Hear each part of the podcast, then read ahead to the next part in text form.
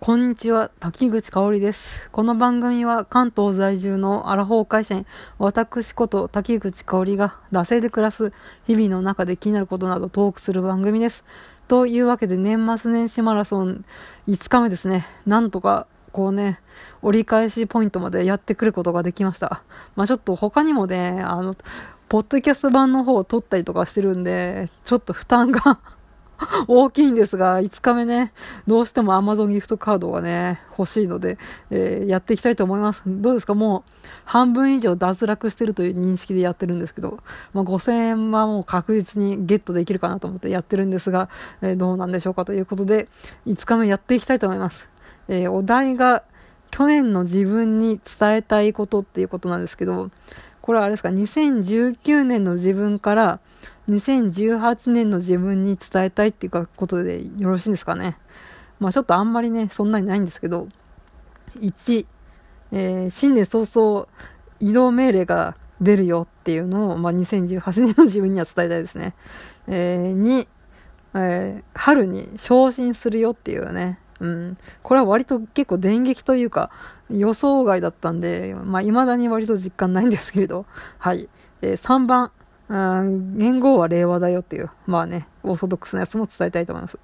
4番、えー、十二国旗の新刊が本当に出るよっていう、まあこれはね、本当にいち早く伝えたいなという感じですけど、えー、で、5番が、えー、ヒプマイの大阪ディビジョンにはまるよっていう、あそうね、あのー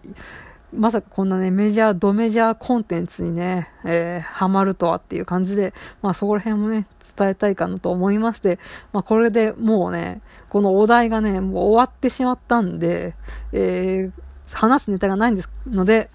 最近読んだ漫画の話をします。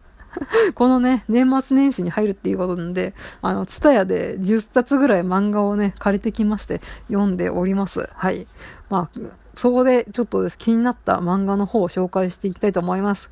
えー、タイトルが、水は海に向かって流れるっていう、まあ、まだ1巻しか読んでないですけど、多分2巻まで出てるのかなはい。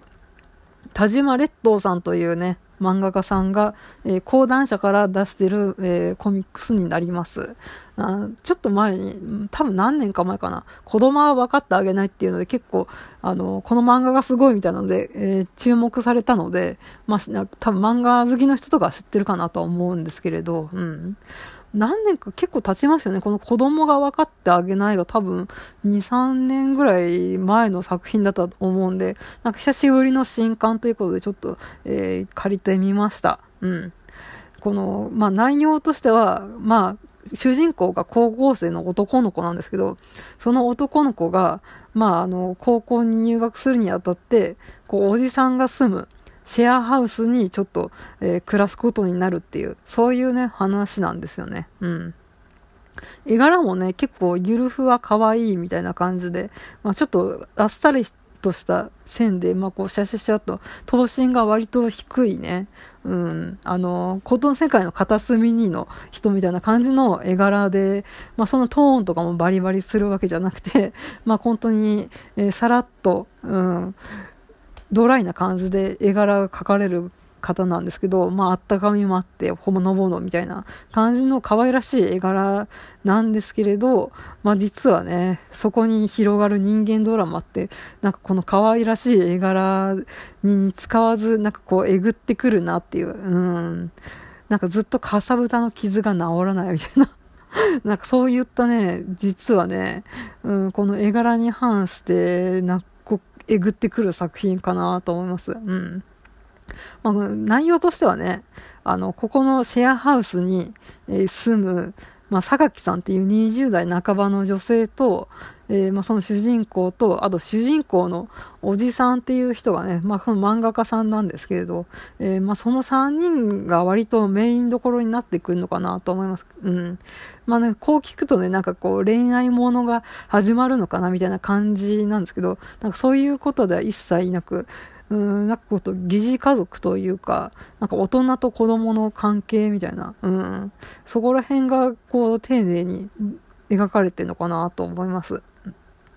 で、結構このね、あの、おじさんと、まあ他の面々も面白いんですけど、結構なかなか面白いギャグというか、うん、あって、まあ、この主人公がなんかちょっとね、グレそうみたいな 時があってですね、で、おじさんがね、あのー、両親からですね、えー、預かってる大事な甥っ子がですね、ぐれそうってなった時に、ああ、夜の校舎窓ガラス割って、その動画を SNS に投稿したり、そして炎上させたり、あとは盗んだバイクで、それをフリマアプリで売り払ったりしてしまうみたいな感じでね、まあ、苦悩したりとかしてね、そういうところがね、面白いなっていう感じで、えー、いろいろ随所に笑いポイントみたいなのがあるんですけど、なんかそこにね、うん、この、あと、絡んでくる20代の、えー、榊さんっていう女性と、あと主人公の男の子と、あとまあおじさんも絡んでくるのかな。なんかそこに横たわる傷みたいなところがこう、じくじくしてるみたいな感じで、うん。なんか本当ね、ほのぼのふわふわタッチみたいな感じなんですけど、なんかこう、大人のクズな面みたいなのがね、うん、こう、ぐっ、わっていう感じで、時々ね、見えて、ああ、この人本当にクズだな、みたいな ことをね、思ったりとかもするんですけど、これね、可愛い絵柄じゃなかったらね、結構ね、うん、耐えられないみたいなところがあるのかなと思います。うん。なんかこう、子供をどこまで子供扱いするかみたいなのがテーマなのかなと思います。うん。